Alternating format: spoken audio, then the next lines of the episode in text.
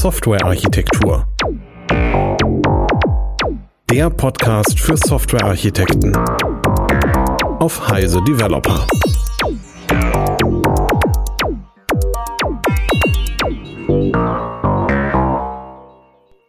Hallo und herzlich willkommen zu einer neuen Episode des Softwarearchitektur Podcasts. Heute zum Thema Diversity oder Diversität. Ähm, dazu haben wir heute in der Runde die Carola. Hallo Carola.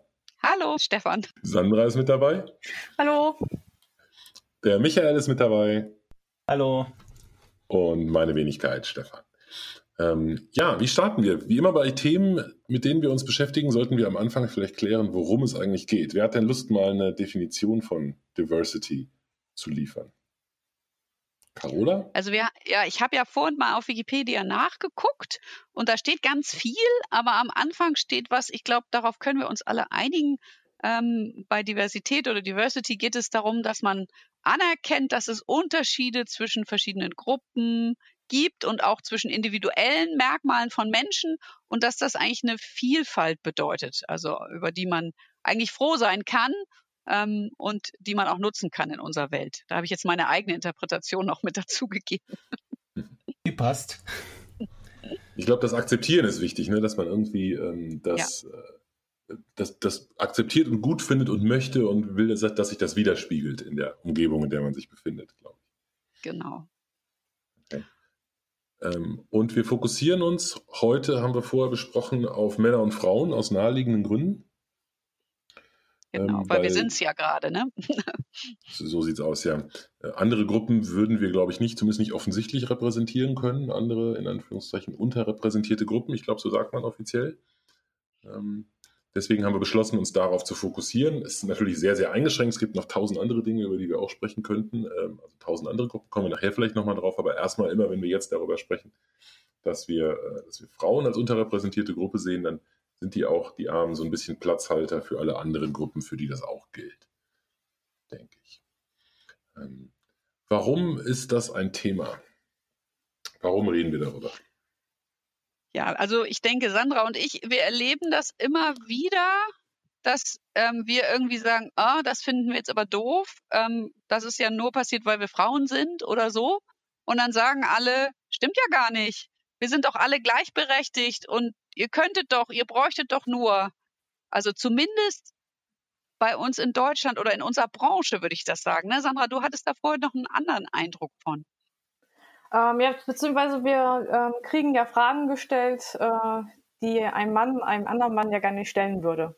Und ähm, das heißt, ich, ähm, Hast du mal ein Beispiel? ja, wie zum Beispiel ähm, ja, das Thema, ähm, was ich vorhin hatte, ja, wieso äh, äh, wieso kommen nicht mehr Frauen zu Meetups?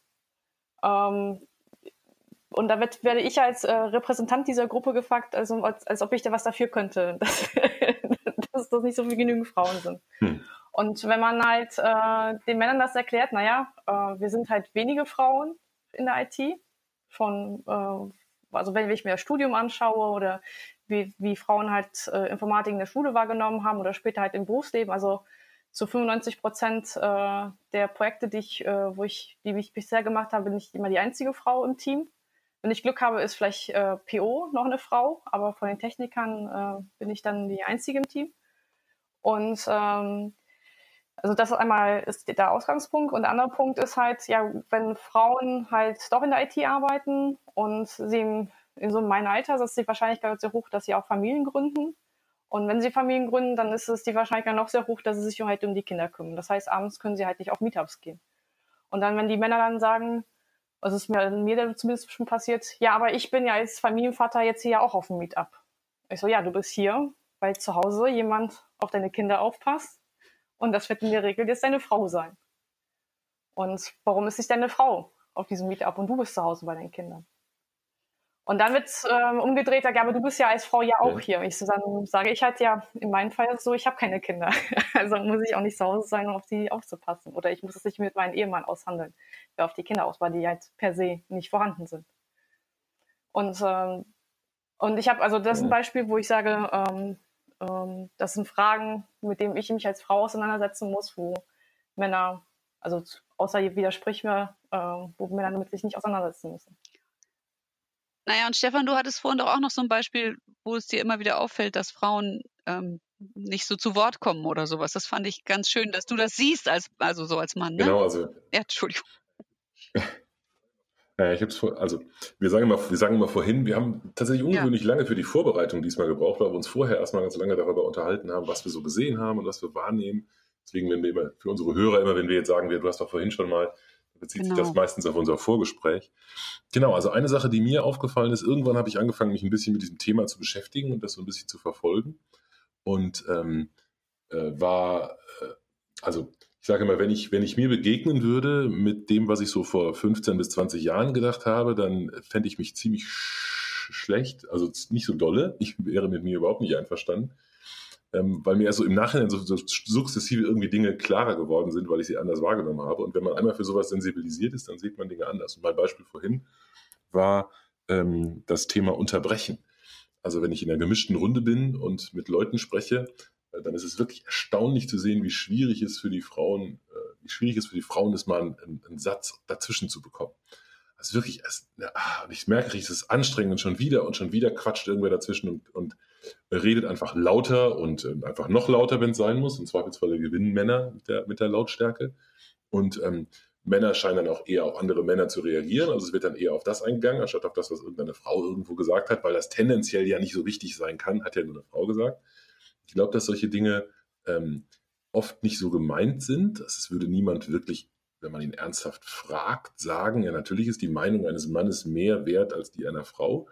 Aber an solchen Stellen hat man das Gefühl, dass man so diese, diese eingebauten, anerzogenen Mechanismen dann eben doch bemerkt. Und äh, das ist etwas, das würde mir, glaube ich, tierisch auf Keks gehen, wenn ich nicht in der, meiner privilegierten Lage wäre, ähm, das selber nicht zu erleben. Und äh, das, das geht mir so schon auf den Keks, aber das war so ein Beispiel für etwas, was ich, was, wo man vielleicht ja mal, wo, wo Hörer, also gerade ähm, ältere weiße Säcke wie ich, die irgendwie in Meetings sind, mal darauf achten können, wie häufig das passiert. Und dann hilft es durchaus, wenn man mal gegensteuert und, ähm, und sagt, lass doch mal ganz kurz XY den Satz zu Ende führen. Dann fühlen sich die Herren meistens etwas bruskiert und horchen dann doch interessiert. Ich schließe da nochmal direkt an, weil ich hatte vor fünf Jahren ganz heftige Stimm Probleme mit meiner Stimme also ich, mir war, ich war immer heiser und ich konnte auch gar nicht, also es gab dann Aussetzer und so und dann war ich bei einem äh, Stimmtrainer und so und der hat dann zu mir gesagt, ja, das liegt daran, weil deine Stimme ist eigentlich gar nicht so tief, wie du hier redest. Weil ich habe immer so geredet dann, ja, in der Zeit. Und das war für meine Stimmbänder ganz anstrengend. Und dann mhm. hat er mir gesagt, deine Stimme ist eigentlich viel höher. Also du musst deine echte Stimme wieder zurückfinden. Und das kommt wahrscheinlich, weil du viel mit Männern sprichst und versuchst eben äh, da mitzureden, ja. Also so, das und das, ich wusste, mir war das überhaupt nicht klar. Das ist einfach so passiert. Das fiel mir nur gerade eben ein, als du das erzähltest, mit dem lauter sein als und so, ne? Also das, das mhm. passiert vielleicht auch anderen Frauen. Ich weiß es nicht, falls Sie jetzt zuhören. Dann guckt mal, was ihr tut so mit eurer Stimme. Das äh, kann nämlich ganz unangenehm werden irgendwann, wenn man viel spricht und immer zu tief spricht. Es, man kann das auch noch anders erkennen. Also, zum Beispiel, ähm, dass man sich der Gruppe, also der Mehrheit der Gruppe halt anpasst. Ähm, also ich kriege auch äh, Feedback von, von Freundinnen, wenn ich halt wieder ein längeres Projekt nur mit Männern zu tun hatte. Dann sagen sie ja, dass gewisse Verhaltensweisen, ähm, man merkt, dass ich dann nur unter Männern gewesen bin. Also, also das ist dann nicht nur mit der Stimme, sondern dass man auch, auch äh, gewisse Verhaltensweisen dann auch dann kopiert, weil man halt zur Gruppe gehören möchte. Was heißt das dann? Bier trinken, grillen und schmutzige Witze erzählen? Äh, ich glaube, ich glaub, in meinem Fall war das dann eher, ähm, ähm, eher dann, ähm, also was bei Männergruppen äh, öfters ist, dass die Männer sich halt das doch direkt so sagen, was Sache ist und auch mal ähm, ähm, also doch, dass es direkt das, was Sache ist und nicht mehr so drumherum schwarinern. Und dann, ähm, das kopiere ich dann auch gerne dann im Freundeskreis, wo ich dann sage, ey Mädels, also ihr geht mir jetzt echt tierisch auf den Senkel. und äh, hm. ähm, ja, und das ist dann, sind die Mädels immer, immer ein bisschen schockiert und dann Motto, ach Sandra hat sie schon wieder ein Projekt mit Männern gehabt. Ja, ich so, ja. Aber ich muss sagen, ich sagen, ähm, das mit dem Bier trinken und Grillen, ähm, das mag ich, äh, das tue ich wirklich gerne, aber das liegt nicht eher nicht daran, dass ich mit Männern zusammenarbeite. Das, äh, das war schon vor meinem Berufsleben so, dass ich gerne Bier getrunken habe und Fleisch gegessen habe. Dann ist ja gut. Äh, vielleicht mein Punkt, der mich mal interessieren würde, ob ihr das auch feststellt, weil ich merke halt, wenn Frauen in Führungspositionen sind, dann wird ihnen ja ein bisschen immer unterstellt, sie würden so ein bisschen sich wie mhm. Männer verhalten. Und außerdem finde ich das zum zweiten Frauen in Führungspositionen, also ich merke es ja am Flurfunk, also wenn man irgendwo ist und da ist eine Frau in Führungsposition, Frauen wesentlich härter beurteilt werden als Männer, zumindest von den Männern selbst. Äh, Habe ich den Eindruck, dass man bei Frauen einiges sozusagen kritisiert, was man bei Männern überhaupt nicht kritisieren würde. Und würde mich mal interessieren, ob euch das auch passiert, speziell du, Carola, du bist ja auch in Führungspositionen. Also was sagst du dazu? Also ich, ähm, ich glaube auch, dass andere mich härter beurteilen ich denke gerade in meinem Kopf darüber nach, ob ich das jetzt an irgendeinem Beispiel festmachen kann. Aber ähm, äh, was ich eher schwierig finde, ist, wenn ich auf so Konferenzen bin und da sind wenig Frauen und oder ich kenne die nicht oder ich finde die nicht und ich kenne auch nicht so viele Männer und dann stehe ich häufig überraschend am Rande oder so oder allein. Weißt du? Also es ist dann für mich auch gar nicht so mhm. einfach, so eine Gruppe Männer zu kontaktieren. Ich mache das dann auch, aber ich würde, äh, vielleicht haben die Männer auch Angst, aber es ist so eine, ich bin eben anders, ja. Also man ist irgendwie ähm, an der Seite. Aber vielleicht geht das auch den Männern so. Das kann ich natürlich nicht beurteilen. Ich fühle das dann nur als Frau doppelt schlimm, ja. Also irgendwie so, oder so, so kommt es mir jedenfalls vor. Ja. Also ähm, äh, ja. Ähm, und die meisten, ähm, die meisten Männer wissen halt auf Konferenzen nicht, über was man sich mit einer Frau sich unterhalten soll. Und, da und dann sage ich immer, wir können uns über Technik unterhalten. ja. Und dann sind sie. Also, äh, klingt aber. Dann, ja, man muss das ein bisschen auch mit. Dann, also ich versuche das mal ein bisschen mit Humor nehmen. Und dann ist, ist da so, so ein äh, Standardgespräch. Ach, du machst Technik, da bist du PO. Nein, kein PO. Oh, dann bist du Tester. Und dann statt mir mich mal auszusagen, was ich mache, machen sie dann Raterunden daraus und dann dann sage ich, nee, nee, ich bin schon Entwickler. Ähm, ja, dann machst du bestimmt Frontend. Ich so, und, und, nein, nein, Frontend mache ich auch nicht. Und dann kommen ja, was machst du dann? Ich so, ja, normales Backend, so wie ihr auch. Und halt bisschen äh, Continuous Integration, Continuous Delivery. Ah ja, okay. Ja, dann lass uns über Spring Boot sich unterhalten. Ja, ja also. Ja. ja. Aber das ist etwas, was ich ganz, ganz extrem so, so äh, mitkriege, also schon immer mitbekommen habe. Also früher habe ich selber so blöde Fragen gestellt, ne? habe ich mir irgendwann mal abgewöhnt, aber früher ähm, fand ich das immer erstaunt, richtig erstaunlich und habe dann sogar blöde Kommentare gemacht, wie erstaunlich ist das finde. Oh, eine Frau, die sich für Technik interessiert. Das ist aber 30, Jahr, 30 Jahre her. Okay, ich das okay. Mag ich schon lange nicht mehr. Ähm, und ähm, mittlerweile stößt mir das derartig auf, weil man das so oft mitkriegt. Das ist so, das ist so vollkommen klar, als wäre das, ich weiß nicht, als wäre das genetisch eingebaut, dass, äh, dass Frauen Frontend machen und, ähm, und, und Männer Backend. Ich, ich, es, ah. Und ich glaube, dass da auch ganz viel dran Ich glaube tatsächlich auch, dass eine Menge der, ähm, äh, der Geringschätzung gegenüber bestimmten Dingen daran hängt. Also auch wenn man das, wenn das vielleicht ein bisschen konstruiert klingt, ich glaube, ich bin davon relativ überzeugt. Also ähm, so ein gestandener Backend-Entwickler schaut eher auf, äh, auf Frontend-Entwicklung herab, mhm. völlig unberechtigterweise.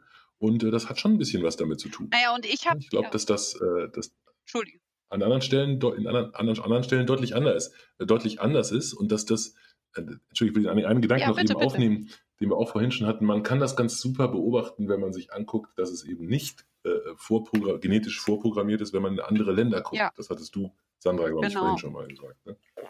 Genau.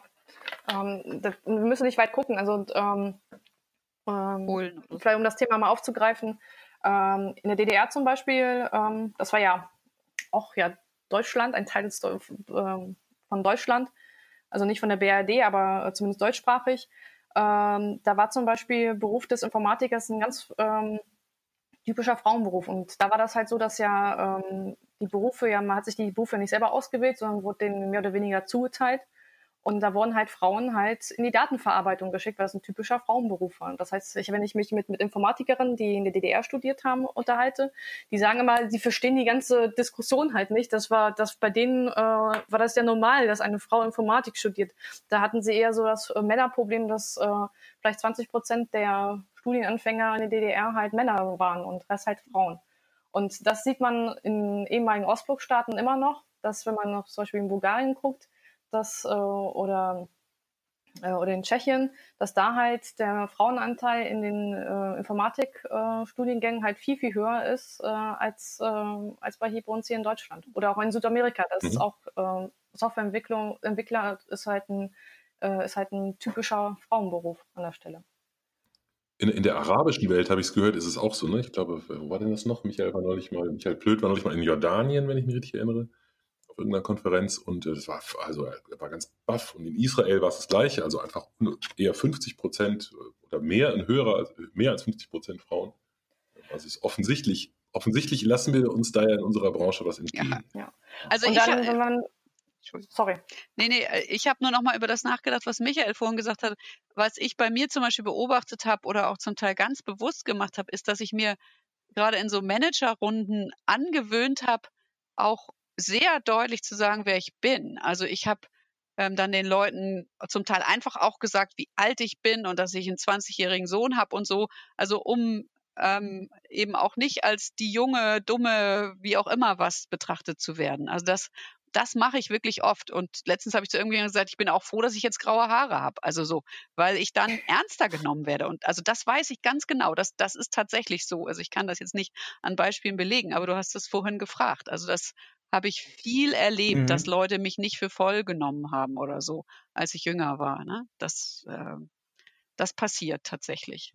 Aber das Schlimme ist, ich habe das auch. Ja, also ich weiß noch, dass ich irgendwann aus allen Wolken gefallen bin, als ich gemerkt habe, dass ich überlegt habe, aus so einem Team von zehn Leuten, wo es äh, vier Frauen und sechs Männer gab, wen ich da mit zum Kunden nehme.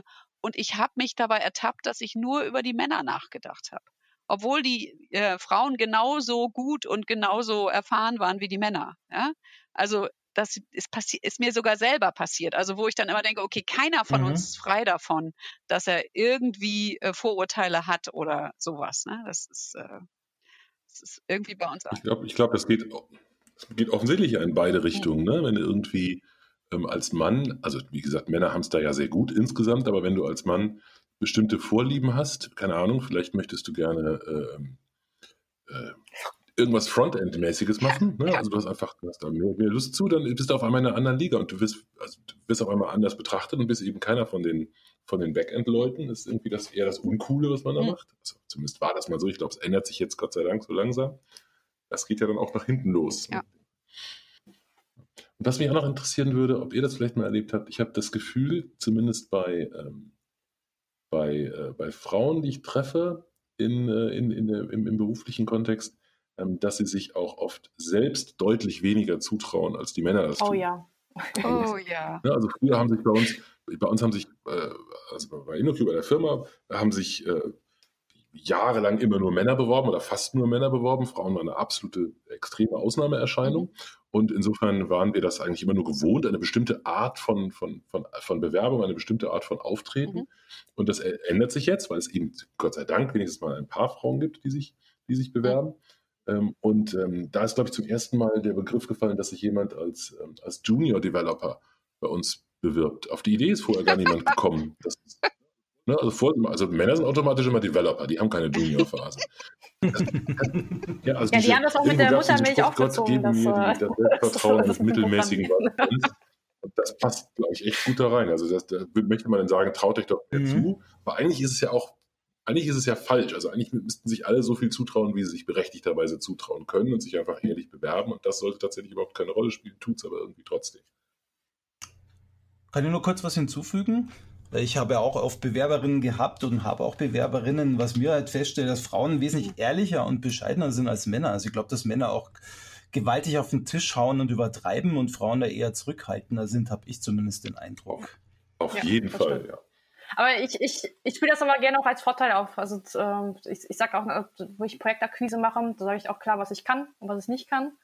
Und äh, wo halt äh, Einarbeitungszeit halt ist, da sind sie, da sind aber viele Männer auch dann äh, total verwundert, äh, dass man dann das so ehrlich damit umgeht. Und dann sage ich denen auch, ja, seien Sie auch froh, dass ich ehrlich zu ihnen war. Und da wissen sie, wo sie dran sind, ja. Mhm.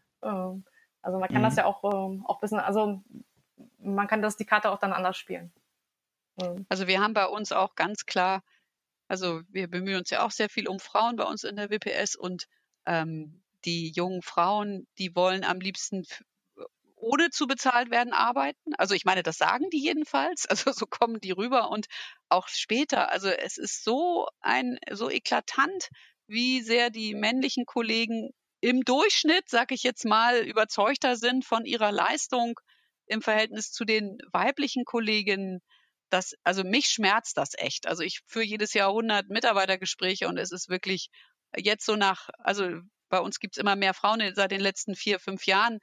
Mich schmerzt das richtig, das zu erleben. Das ist richtig traurig. Mhm. Ja, und ich weiß nicht, ob es bei dir auch so ist, bei Stefan, aber seitdem nehme ich das erst auch so wahr, ne? seitdem ich das erlebe, diese jungen Mädchen, die da sitzen und sich nichts zutrauen, wow, das ist echt schlimm. Oder traurig einfach. Ne? Wir haben leider noch nicht so wahnsinnig viele, ne? wir haben es auch gesteigert, ähm, aber tatsächlich ähm, sind die ähm, die meisten davon zumindest sind, glaube ich, äh, schon sehr selbstbewusst und machen das, machen das gut und richtig, aber trotzdem ist die Tendenz auf jeden Fall, also gerade bei den Bewerbungen merkt man das. Ja. Ich glaube, nach einer Weile gleicht sich das an. Aber es ist immer schwer zu beurteilen. Müsste, man, müsste ich ja meine Kolleginnen fragen, bevor ich da jetzt, oder die sprechen lassen, bevor ich jetzt was ihnen in den Mund lege. Also wir hatten letztens auch wieder Frauenstammtisch und dann wollten meine Kolleginnen wirklich über das Thema sprechen, wie setze ich mich eigentlich durch gegen Männer? Und eine meiner ältesten Kollegen sagte, jetzt saß ich wieder neben einem Mann und wir diskutierten über irgendwie, wie wir das umsetzen. Und ich habe viel mehr Erfahrung als der und habe gesagt, na ja, das finde ich jetzt aber keine gute Idee. Und der hat dann so lange geredet, bis wir das dann so gemacht haben, wie er das wollte. Aber es war eigentlich ein schlechtes Design. Und dann kam der andere männliche erfahrene Kollege und sagte, was macht ihr denn da? das ist ja völliger Unsinn. Und dann hat der männliche Kollege klein beigegeben. Ja? Also ich meine, das ist natürlich jetzt nur eine Geschichte, aber dass, dass eine, eine Kollegin von mir, die schon seit 20 Jahren entwickelt, äh, so frustriert über sich selber ist, ne? dass sie sich nicht durchsetzt in so einer Situation. Das, ähm, ja, das ist einfach nicht schön. Aber ich, das klingt aber auch so, also sie ist frustriert über sich selbst, weil sie sich nicht durchsetzt. Ja, Dabei ist genau. der Fehler ja eindeutig bei dem Blödmann, der ihre Meinung da ignoriert hat. Ja gut, aber das liegt auch wieder in der Art der Kommunikation, ne? weil der Mann hat ja auch nicht gesagt, ähm, ich glaube, das ist schlecht, weil, sondern der hat gleich gesagt, ey, Alter, was machst du für einen Blödsinn?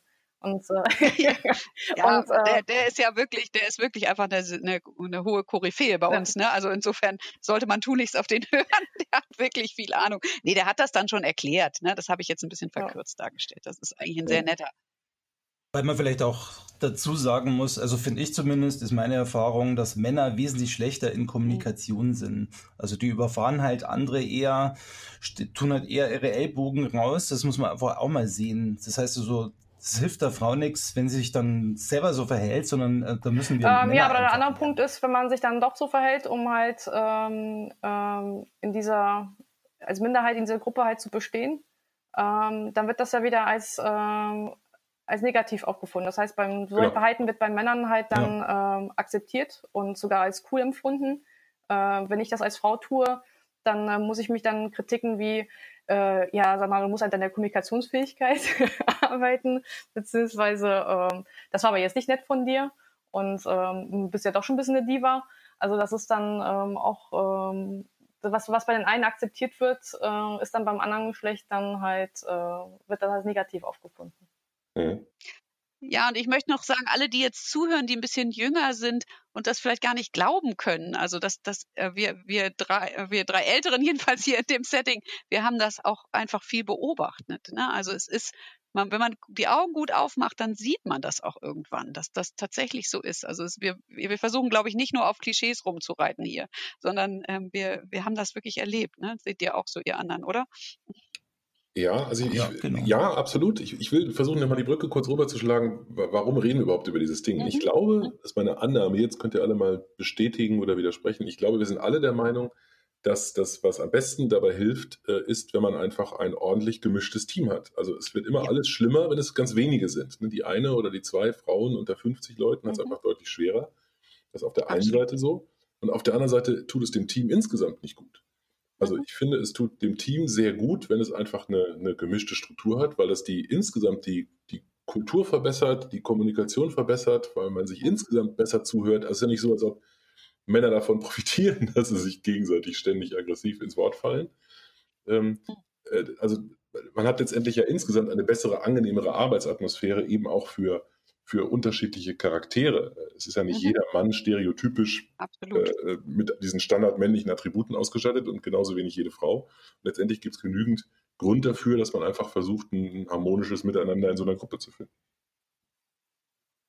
Ähm, das bestätigen wir auch Männer, die ähm, ähm, eher als introvertiert ähm, gelten, dass sie, dass es, ähm, sobald eine Frau im Team kommt, dass es für sie auch gleich angenehmer wird, weil sie sich dann auch gegen das, gegen die Alpha-Tierchen halt dann nicht mehr so, ähm, so durchsetzen müssen.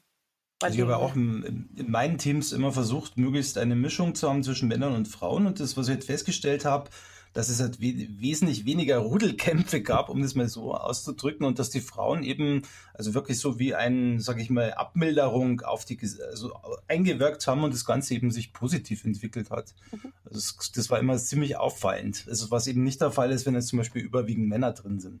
Mhm. Ja, aber reines Frauenteam, ähm, das kann auch anstrengend sein. Also es war, war jetzt nicht in der IT, weil ich das erlebt habe, sondern äh, ähm, wo ich mein Studium finanziert hatte, wo ich in der Bäckerei gearbeitet habe und da war das so damals eine Zeit so, dass es halt ähm, meistens nur äh, Frauen in den Teams gab und das, das ist dann auch anstrengend. Also, also beide Seiten profitieren davon, Mhm. wenn das gemischt ist. Genau. Also was ich schon häufiger gehört habe, auch da würde mich nochmal eure Meinung interessieren, ob ihr dazu eine, äh, vielleicht einen persönlichen Bezug habt, dass solche, ähm, solche äh, Gruppen, in denen man äh, gezielt einen Raum schafft, in dem Frauen mal unter sich bleiben können, so ähnlich wie das, was du gerade von dem Stammtisch erzählt hast, aber eben in einem längeren, in einem längeren Setting, sei es irgendwie ein Kurs, ein Lehrgang oder gar ein ganzes, ein ganzes Studium, ähm, dass sowas tatsächlich sehr, sehr gut funktioniert, wenn man diesen Faktor einfach rausnimmt und dafür sorgt, dass, ähm, ähm, dass diese, diese diese Dynamik zwischen Männern und Frauen einfach, also dieses, diese Männer dominieren oder müssen sich beweisen, warum sie alles irgendwie besser können, äh, dass man das einfach rausnimmt und dafür sorgt, dass, dass Frauen da unter sich lernen können. Wie wäre das auf andere Gruppen übertragbar ist, weiß ich nicht. Aber ich habe tatsächlich Ja. sehr positives Feedback zu diesem Ding. Etwas anderes als das Bäckereiszenario. Also ich bin da natürlich. absolut für. Ich war auf einer reinen Mädchenschule und ich bin mit 15 in den Computerraum gegangen. Der war leer. Und da habe ich dann den, den Apple IIe angeschaltet und das Handbuch rausgenommen und habe mich angefangen mit diesem Ding zu beschäftigen und fand das total spannend. Und äh, ja, ich, also ich bin ziemlich sicher, wenn da, äh, wenn ich auf einer gewissen Schule gewesen wäre, dann wäre der Raum einfach voll gewesen und ich wäre da gar nicht reingegangen. Also so. Und, und unsere Lehrer haben halt mit uns Computer auch gebaut und sowas. Wir hatten einfach äh, gute Physik- und Lehrer und Lehrerinnen, die, die, sich, die sich das zur Aufgabe gemacht haben, das mit Frauen zu machen. Und wenn man so äh, Auswertungen sieht, dann stellt man fest, drei Prozent der Frauen waren auf reinen Mädchenschulen und wenn man dann in die naturwissenschaftlichen Fächer guckt, also auch in die Informatik, dann waren, sind von den Frauen, die da sind, sind 30 Prozent in reinen Mädchenschulen gewesen. Also der Anteil der Frauen, die auf reinen Mädchenschulen waren, schlägt sich absolut in dem Zugang zu diesen Fächern dann auch nieder. Mhm. Aber gibt es das heute überhaupt noch? Ähm, oder gibt es es noch häuf- häufig oder ist es eigentlich schon längst passé, also reine Mädchen- oder, oder Jungschulen? Ich weiß es das nicht. Ich, Gibt es noch, ja, ja. Es gibt bei mir in der Nähe gibt es eine, definitiv. Und ähm, es gibt auch gerade halt ähm, in späteren Bildungsphasen gibt es zum Ja. Beispiel Frauenstudiengänge. Ich habe diverse Kolleginnen, die da, ähm, die da äh, äh, studiert haben und die das auch, glaube ich, uneingeschränkt alle gut Ja. fanden. Die auch alle sehr gut. also ich finde, wenn ich eine Tochter gehabt hätte, hätte ich die versucht, auf eine reine Mädchenschule zu schicken, auf jeden Fall. Also so, das macht einen großen Unterschied für mich. Und auch diese, ich habe letztens auch so ein Interview von Frauen gelesen, die auf reinen Mädchenstudiengängen waren oder Frauenstudiengängen. Und die waren alle überzeugt davon, dass sie dadurch viel einfacher einen Zugang hatten und auch einen Bachelor machen konnten, weil sie einfach ähm, die Möglichkeit hatten, all ihre blöden Fragen zu stellen und so weiter und, und unter sich zu sein. Mhm. Also ich, ich glaube, das ist eine gute Sache, wenn man das machen kann. Also, Ja, dann falle ich jetzt aus dem Rahmen. ich, ja, erzähl ja, mal. also, ähm, also, ja, also ich fall, also ich habe weder einen ähm, Frauen- äh, oder Mädchen-IT-Kurs besucht, ähm, sondern ähm, ich bin halt ganz normal zu einem Mathematik-Informatik-Kurs mit, äh, mit Jungs halt gegangen. Aber es, ich glaube, das liegt auch an meinem Charakter, dass ich halt äh, keine Angst habe, gegenüber den anderen Geschlecht äh, meinen Mund aufzumachen. Und ähm, und ich bin halt in die IT gekommen, weil zu Hause ein PC angeschafft wurde und keiner sich damit beschäftigen wollte, außer die Sandra. und äh, da hatte ich halt auch das Glück gehabt, dass dann mein Cousin, der halt älter war als ich, der mich dann, der gerade auch Informatik studiert hat und mich dann bis unter die Fittiche genommen hat und mir dann gezeigt hat, was ich dann machen, machen soll. Und dann habe ich auch ähm, halt ausprobiert. Windows, glaube ich, habe ich in meinem Leben hundertmal neu installiert, weil ich das ständig aus Neugier des Systems zerschossen habe. Und dann hatte ich das Glück gehabt in der Schule, in, in der Oberstufe, dass dann halt Informatik als Leistungskurs angeboten worden ist. Und Oh, cool. dann, das gab's bei dann uns waren wir nicht. auch, wir waren drei Mädels unter 30 Leuten. Und Hm. ja, und dann ging das halt weiter im Studio. Ja gut, also ich, ich bin irgendwie von klein auf damit aufgewachsen, immer ein bisschen ähm, das bunte Huhn zu sein. Von daher, aber das hat, das hat mich nie gestört. Also ich, sag mal so, ich, für mich war das immer normal gewesen, ähm, ein bisschen der bunte Hund zu sein. Also ich, ich, hab, ich, hab, ich bin das als Normalität aufgewachsen. Deswegen, wenn mich dann Leute dann später gefragt haben, was müssen sie tun, damit ihre Tochter halt für die Informatik ist, so ja, einfach mal machen. Also, weil, aber ich weiß auch nicht besser wusste, weil ich halt einfach die. Also meine Eltern haben gesagt, wenn du, wenn du, wenn du was technisch machen willst, dann mach halt was Technisches, ja. Dann, die haben mir das nicht aufgezogen, ähm, dass ich was anderes tun soll. Also ich weiß, ich habe auch, wo ich Abitur in Mathe und Informatik als Leistungskurs genommen, da haben viele im, im gesagt, besonders bist du bekloppt, kannst du nicht alles auf Naturwissenschaften. Ich so, doch, weil ich das kann. Ähm, und das hat mir mein Abitur halt gerettet. Von daher, ähm, deswegen falle ich da so ein bisschen aus der Spur. Also ich weiß, dass an, an der Schule meiner Kinder was, äh, ist es immer noch sehr abschreckend für Mädchen, diese Mhm. Fächer reinzugehen. Und ich glaube, wenn der Wille stark genug ist, wenn das Interesse stark genug ist, ist es egal, dann ignoriert man das, so wie du das gemacht hast. Aber wir wissen halt nicht, wie viele verschreckt werden, die einfach sagen, nee, das tue ich Ja, nicht. klar. Also darum sage ich ja, ich, ich sage auch, ich, ich bin kein Beispiel ähm, für, ein, äh, für, eine, für einen guten Werdegang einer Frau Richtung IT, weil da zu sehr meine Persönlichkeit mir da hilft. Mhm. Okay, wir sind eigentlich schon direkt bei unserem nächsten Thema angekommen, nämlich der, der, der, der Frage, wie man denn das ändern könnte, also wie man mehr Frauen in die IT bei uns hineinbekommen könnte. Ähm, ich habe schon häufiger gehört, wenn Leute das diskutieren, dann, äh, dann gibt es oft Schelte, weil man sagt, ja, dann, dann reduziert man das darauf, dass das das Einzige wäre. Also man ignoriert dann, ähm, dass Frauen, die in der IT sind, auch wieder daraus verschwinden. Können wir das Mhm. auch ganz kurz, ganz kurz mal besprechen? Also das gibt es ja durchaus auch. Ne? Also das eine ist, ich glaube, es ist ähm, in vielen Unternehmen schwierig, ähm, äh, einfach ein, äh, zum Beispiel für Kindererziehung ein paar Jahre zu, zu verschwinden und dann wiederzukommen. Ich weiß Mhm. nicht, ob ihr da Beispiele für habt. Ähm, Also wir machen bei uns ganz, ganz viel normal. Einsatz, Einsatz, dass Ja. die Frauen, die Kinder haben, auch halbtags oder noch weniger oder von zu Hause arbeiten können. Also wir, wir machen das auch, aber ich glaube, das ist Ja. nicht die Norm, oder? Das ist, oder Mhm. ist, seht ihr das? Nee, glaube ich nicht. Also wenn ich in Projekten anschaue, ähm, ähm, was mir aufgefallen ist, ähm, dass auch da wieder Unterschiede ist zwischen Mann und Frau. Wenn ein Mann für ein Jahr abhaut, weil er ein Sabbatical machen möchte, um die Welt bereisen will, und dann ein Jahr später wiederkommt, dann ist es, als ob er nicht weg gewesen wäre. Und wenn die Frau ein Jahr aus dem äh, Job raus ist, da wird immer daraus ein Bahai Mhm. gemacht. Wo ich mir denke, wo ist jetzt der Unterschied, ob die Frau jetzt für ein Jahr weg war, um sich um die Kinder zu kümmern, und wenn der Mann halt ein Jahr war, weil er die Welt bereisen möchte. Also für die Firma ist es ja eigentlich, kommt es auch selber raus. Also das ist dann, ähm, das also spielt auch ein bisschen so Mann-Frau-Verhalt, also dass, dass die beiden Geschlechter unterschiedlich behandelt werden. Okay. Carola, du hast vorhin gesagt, ihr macht da viel, um das hinzubekommen. Äh, Da, da, um die Vereinbarkeit hinzubekommen, wir wahrscheinlich auch. Hast du schon mal was Negatives irgendwo anders erlebt? Bei Kunden, sonst irgendwo in diesem Kontext? Also ich kenne immer wieder Leute, aber das sind dann eher keine Informatikerinnen, Mhm. weil wir werden ja auch wirklich gesucht wie Sand am Meer sozusagen. Also ich habe das dann eher so überle- erlebt, dass die Leute dann eben nicht aufsteigen oder sowas, ne? Also dass man mit einem Teilzeitjob als Frau ähm, kein, keine kein Projektleitung oder was auch immer, was man sich so wünschen kann, dann bekommt oder eben in anderen Jobs, dass die Leute, die ähm, weg waren eine Weile, dass die dann, dass man versucht, die loszuwerden, ne? weil die dann eben in Teilzeit wiederkommen wollen oder so. Aber, Mhm. aber da bin ich vielleicht auch ah, zu wenig wirklich in vielen großen Unternehmen gewesen, ne? als jemand, der das da erlebt oder so. Also ich bin, als Berater sieht man das meistens nicht so doll, glaube ich. Ich weiß Mhm. nicht, ob Michael da mehr Zugang hat, so frage ich mal. Ja, Mhm. doch. Also es ist bedeutend schwieriger für Frauen. Also wirklich, das mit der Karriere ist ein Problem, weil du musst überlegen, also wenn du zum Beispiel jetzt irgendwo ein Personalgespräch hast mit der Personalleitung über dein Team, dann kommen natürlich schon Sachen wie, wer war jetzt da und wer hat jetzt Mhm. welche Leistung gebracht zum Beispiel.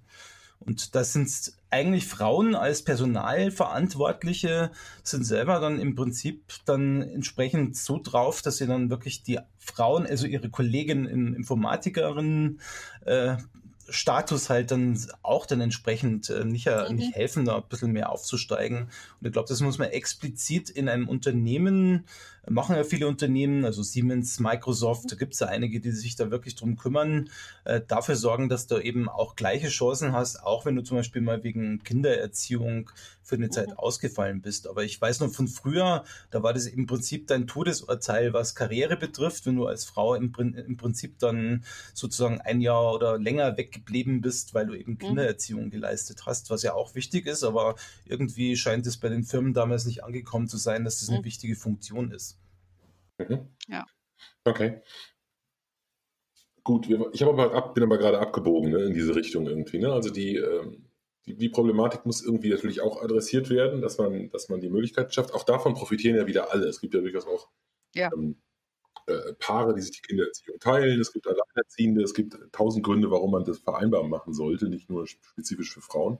Das ist ein Effekt, den man häufiger hat, dass etwas Gutes zu tun einfach dann für alle gilt und nicht nur für die eine Gruppe, Mhm. für die man es vielleicht initial getan hat.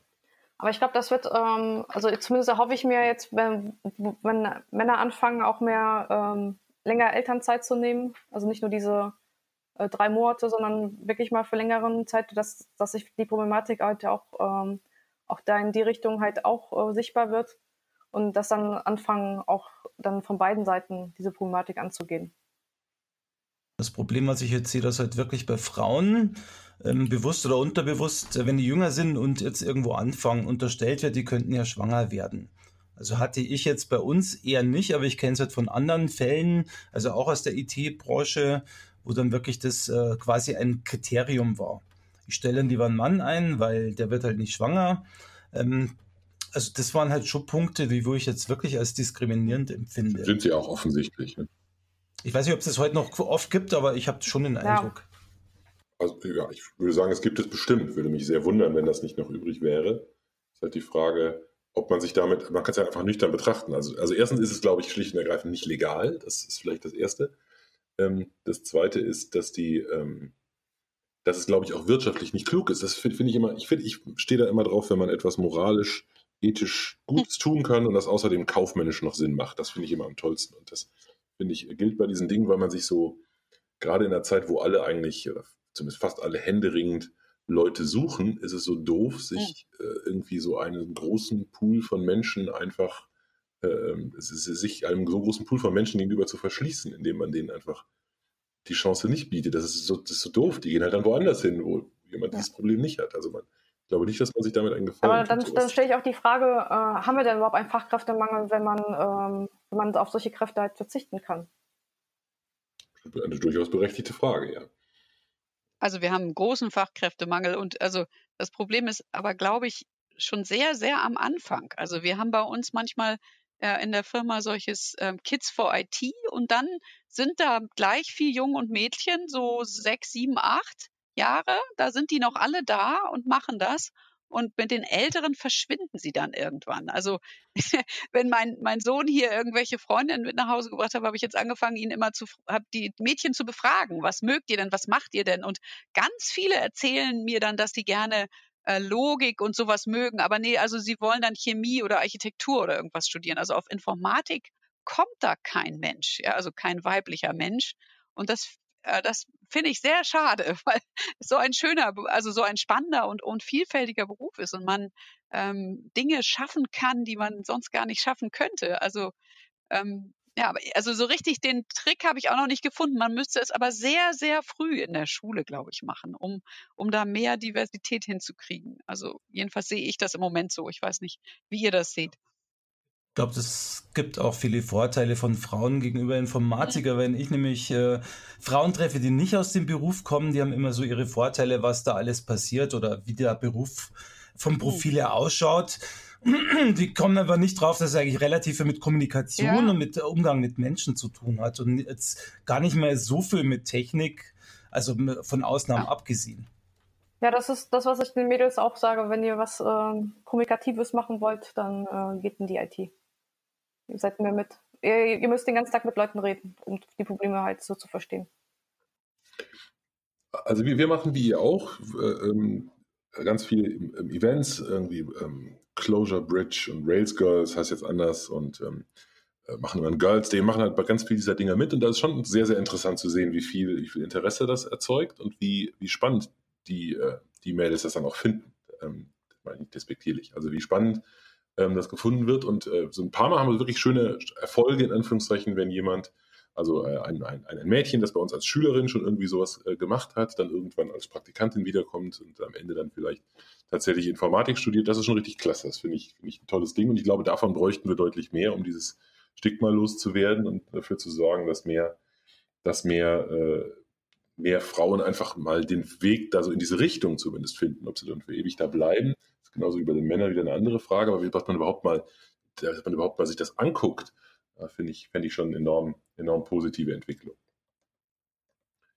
Okay.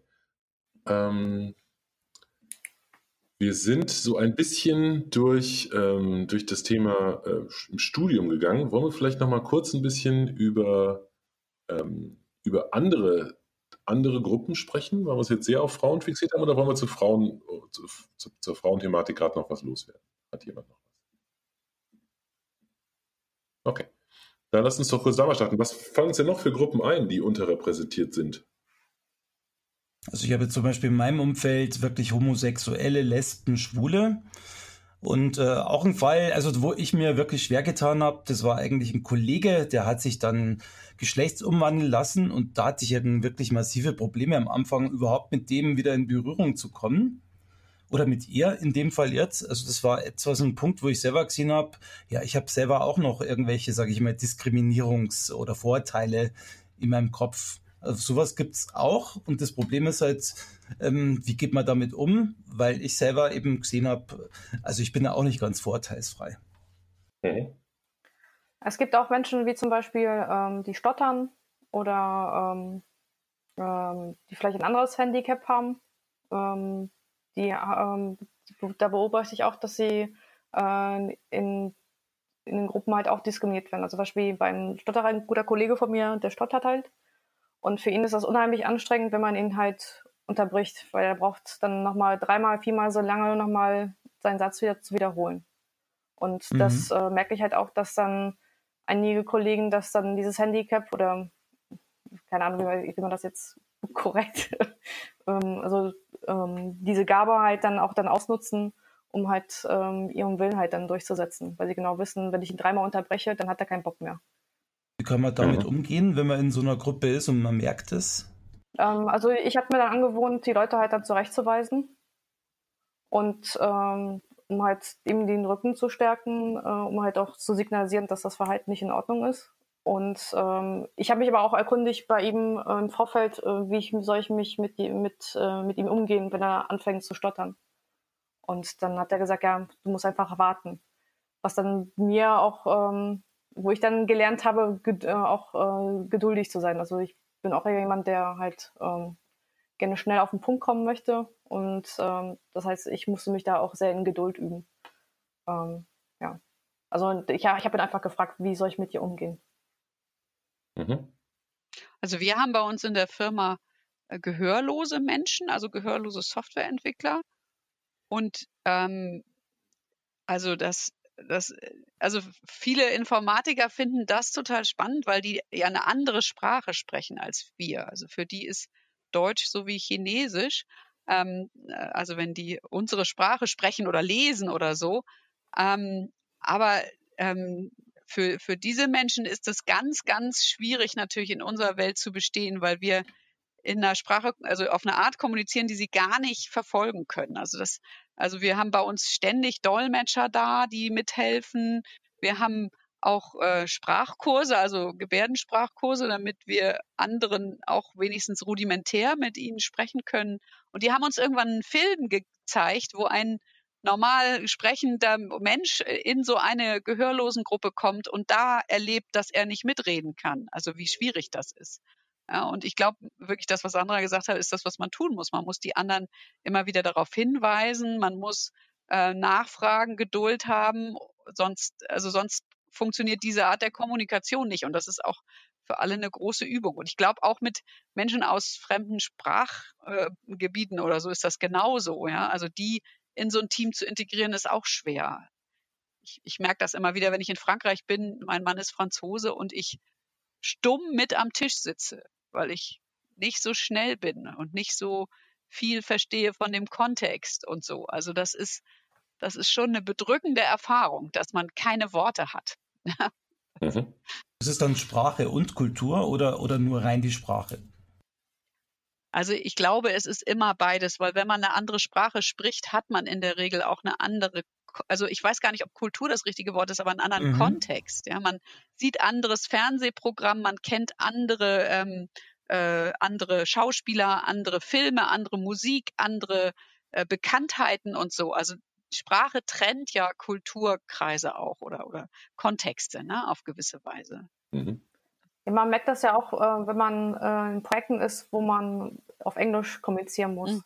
Ähm, zwar sagen wir alles, wir sind im Englisch halt mächtig, aber man merkt da schon, äh, zumindest bei mir ist das so, dass ich mich im Deutschen halt ganz anders ausdrücken kann als im Englischen und ähm, dann manchmal auch ähm, ähm, dann auch in Diskussionen ich mehr Möglichkeit haben, in Deutsch was zu argumentieren als im Englischen. Auf jeden Fall.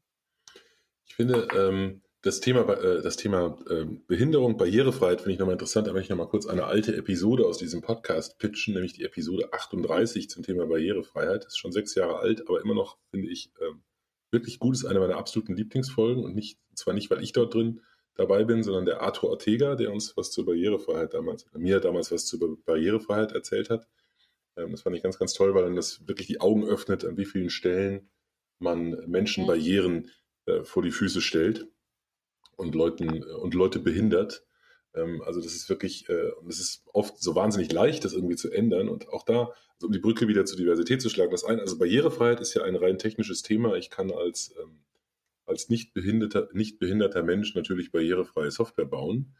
Ähm, aber die Frage ist, ob ich dran denke ähm, und ob mhm. ein Team daran denkt und was für eine Priorität das bei einem Team hat, sowas zu tun. Und ich glaube, da profitiert man einfach enorm davon, wenn, äh, wenn ein Team äh, gemischt zusammengestellt ist, gerade bei, bei Produktentwicklung, ähm, wenn, es, wenn eben die, die, die unterschiedlichsten Sichten vertreten sind und die unterschiedlichsten äh, Stärken und Schwächen vertreten sind, weil eben die, die Nutzer, die Anwender der Software, die wir da bauen, in aller Regel genauso, diver genauso divers ist wie die Gesellschaft, in der wir uns bewegen. Und deswegen ist es nur logisch, dass diejenigen, die diese Software bauen, das auch sein sollten. Auf jeden Fall. Die muss ich mir mal anhören, die Folge. Die kenne ich noch gar nicht. Mach das mal. Kann ich extrem empfehlen. Also ich meine das, ich meine das auch ohne Flachs. Ich, die hat wirklich ganz, ganz viel grundlegend in meiner Einstellung zu dieser Thematik geändert. Also kann ich ganz dringend nur empfehlen. Ich hoffe, Sie bekommen Download-Rekorde nach dieser Episode. Das ist doch schon eine Maßnahme jetzt, die wir hier beschlossen haben. Habt ihr eigentlich dann auch, äh, sage ich mal, Leute, die eben nicht oder nur schlecht sehen können, also mit Augenproblematiken und dergleichen irgendwo in euren Firmen? Ja, ich hatte mal einen Kollegen gehabt, der konnte schlecht sehen ähm, durch, einen, äh, durch einen Unfall. Das heißt, er musste, er konnte, also programmierte auch, das heißt, er hatte ähm, Schriftgröße 20 auf seinem mhm. Bildschirm. Und ähm, ja, das, und wenn man mit dem perlen wollte, das war für einen recht, äh, ähm, also ich fand das recht anstrengend, weil mir der, der, Überblick halt fehlte. Auch auf dem Bildschirm, so wie ich. Also ich habe zum Beispiel dann mhm. irgendwie Schriftgröße 10, das heißt, ich konnte vom Quelltext halt viel, viel mehr sehen. Mhm. Ähm, aber für ihn, also wenn ich mit dem perlen wollte, dann, dann habe ich mich natürlich immer entsprechend angepasst. Mhm. Aber da merkte ich halt auch, ähm, okay, dann musste ich halt aus meiner Komfortzone dann raus und dann merkte ich, okay, ähm, das, äh, das ist dann halt ein bisschen schwieriger dann vor allem. Ich glaube, das ist vielleicht und Für ihn war das halt auch, für ihn war das halt auch ein bisschen, ähm, er musste halt viel rumscrollen, um halt nochmal gucken, was halt im Kontext oben halt war. Mhm. Das war halt für ihn halt sehr ähm, äh, auch anstrengend, ähm, halt den Überblick zu, zu behalten. Weil er, er konnte das ja nicht so wie wir weil ich halt eine kleinere Schriftgröße, um den Überblick halt zu gestalten. Und damals war noch, noch eine Zeit, wo, ähm, äh, wo Riesenbildschirme noch nicht umwog, weil ich glaube, äh, 20 Zoll war das, äh, das Größte, was man kriegen konnte. So einen humanen hm. Preis. Ähm, ja. Und das ist ja auch, das ist ja auch die Sache, könnte man sich unterhalten, was kann der Arbeitgeber noch dafür machen. Ja. Was ich jetzt gut fand, was du gesagt hast, äh, dass du selber aus der Komfortzone kommst. Also, dass man eben gerade in solchen Fällen nicht erwartet, dass der Einzelne, der jetzt vielleicht zum Beispiel ein Handicap hat, aus der Komfortzone kommen muss, sondern dass die anderen, die vielleicht in der Mehrheit sind, auch aus ihrer Komfortzone kommen müssen, um eben die Person entsprechend, sage ich mal, für voll zu nehmen und, und eben entsprechend zu behandeln und, und nicht eben zu diskriminieren. Ja. ja die, wir haben auch dann überlegt, wie, wie, wie mit ihm zusammen, wie kriegen wir hin, dass er zum Beispiel den Kontext halt besser erkennt, ja. Ähm, ähm, ähm, das große Ganze mehr im Blick. Aber zur damaligen Zeit haben wir da keine, also Idee wäre gewesen, größeren Monitor zu holen, aber das war halt damals, zu damals halt, äh, gab es halt die nicht. Äh, also war es halt technisch nicht möglich. Mhm. Wollen wir noch mal kurz die Brücke rüberschlagen ähm, zu den zu der Software, die wir bauen und ähm, Oh ja. da oh, vielleicht ja. noch Diversität eine Rolle spielen kann. Also so ein bisschen habe ich ja gerade schon was angedeutet, aber wir hatten noch irgendwann in der Vorbereitung das Thema äh, Unconscious Bias. Carola war deins, glaube ich. Ne? Ja, also ich ähm, äh, habe mich jetzt auch ein bisschen mit künstlicher Intelligenz und solchen Sachen beschäftigt und der Frage, also was bedeutet das eigentlich, wenn man, wenn, wenn diese künstliche Intelligenz auf Daten lernt, die ähm, eben unser typisches Bild ausdrücken. Also die hatten dann so, so Sachen gezeigt, wie was, erken was erkennt die künstliche Intelligenz, wenn man ihr sagt, sie soll Hochzeitsfotos erkennen und die erkennt natürlich westliche Hochzeitsfotos, nicht? Also weiß, weiße Frauen, also Kla Frauen in weißen Kleidern und Männer, Männer in dunklen Anzügen und ähm, äh, solche Geschichten. Und äh, afrikanische oder asiatische Hochzeiten sehen ganz anders aus, aber das, das war ganz schwer, die KI darauf zu trainieren, weil sie eben äh, weil es so viele Daten aus von, von typisch westlichen Menschen einfach gibt und deren Dingen, die sie tun. Also es, wir haben einfach auch viel mehr Fotos und was nicht alles produziert. Und ich glaube einfach, dass auch viel BIOS in den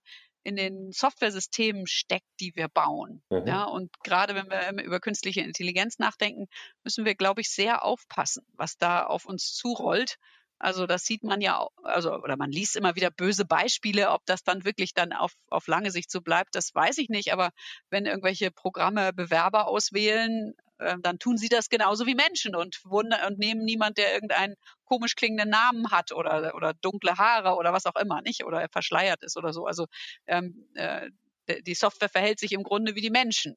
Mhm. Wegen der Daten, auch die die Menschen gesammelt haben. Und ich glaube, da müssen wir auch achtsam sein mit mhm. dem, was wir tun. Ja, das sehe ich auch so, weil ich, ich kenne halt von einem Kollegen von mir, der ist äh, aus Palästina und mhm. äh, wird eben auch immer von der Polizei zum Beispiel aufgehalten. Und wenn du solche Bilder, äh, also der wird fünfmal so oft von Polizisten aufgehalten wie jeder andere. Also ich bin noch nie zum Beispiel nach meinem Ausweis gefragt worden. Und äh, wenn man sowas wirklich, wie du sagst, in KI einbringt, äh, Carola, dann glaube ich, da haben wir schon ein Problem. Mhm. Da gibt es nämlich wirklich dann, sage ich mal, unsere Vorurteile landen dann in der KI und dann haben wir das auch in der Software.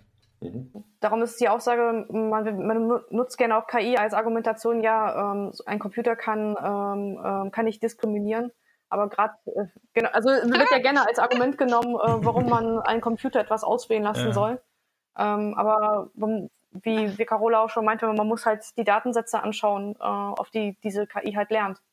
Und wenn sie halt mit Vorurteilen ja. versehen ist.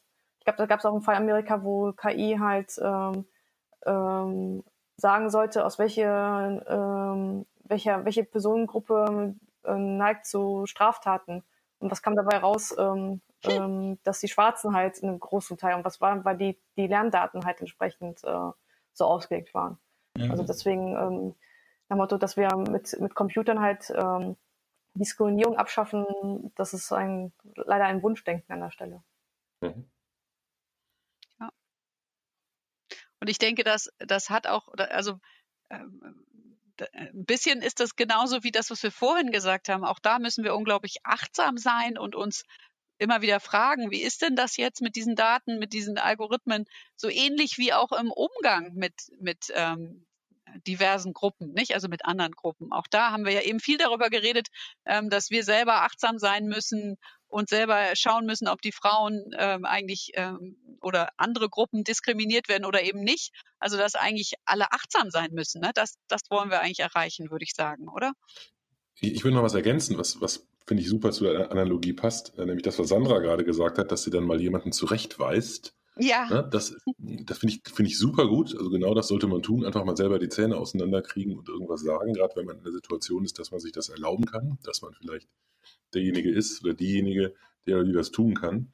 Und in gewisser Weise gilt das ja auch für das, was wir gerade besprochen haben, auf der größeren Ebene. Also gerade darauf hinzuweisen, ja. dass Algorithmen alles andere als, äh, als nicht diskriminierend sind. Wer, wer soll das sagen, wenn wir das nicht tun? Deswegen. Genau. Ich glaube, was aber auch noch wichtig ist, dass man nicht nur andere darauf hinweist, sondern sich selber darauf mhm. hinweist. Dass man sich wirklich selber beobachtet, ähm, habe ich vielleicht irgendwo Vorteile oder diskriminiere ich vielleicht andere unbewusst, mhm. weil ich irgendwelche, sage ich mal, vorprogrammierte Bilder habe.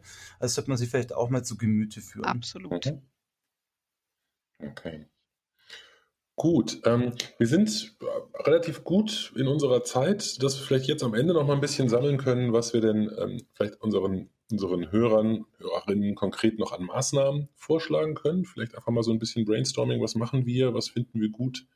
Ähm, und ähm, dann benutzen wir das als Wrap-up für diese Episode.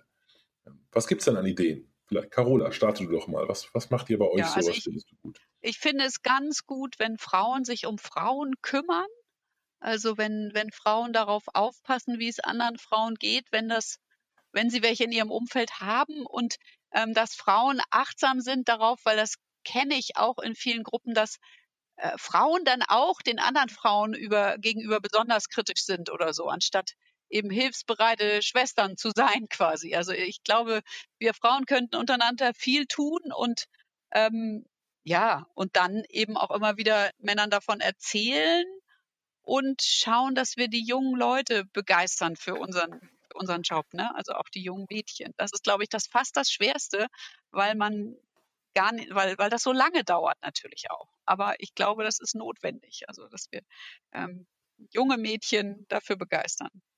Mhm. Michael, also dem kann ich mich nur anschließen. Also ich kenne ja auch von, sage ich mal, der Chuck in Hannover oder Braunschweig äh, zum Beispiel Fälle, wo man halt wirklich Kinder also in solche Veranstaltungen einlädt, also Mädchen, Jungs, äh, die zum Beispiel sich mit IT beschäftigen. Ich fände aber grundsätzlich auch gut, wenn man von vornherein mal schaut an den Unis oder auch bei Berufsanfängerinnen oder auch in den Schulen, wo man denn überhaupt, äh, sage ich mal, verhindern kann, dass eben solche Geschichten überhaupt passieren. Also wie ihr vorher gesagt habt, vielleicht eben wirklich reine Mädchenkurse und dergleichen, also wo man halt wirklich versucht, von vornherein, also von klein an eben diese, sage ich mal, Bilder oder diese, sage ich mal, Diskriminierung aus dem Kopf zu kriegen. Das fände ich gut und mhm. Firmen können relativ viel machen.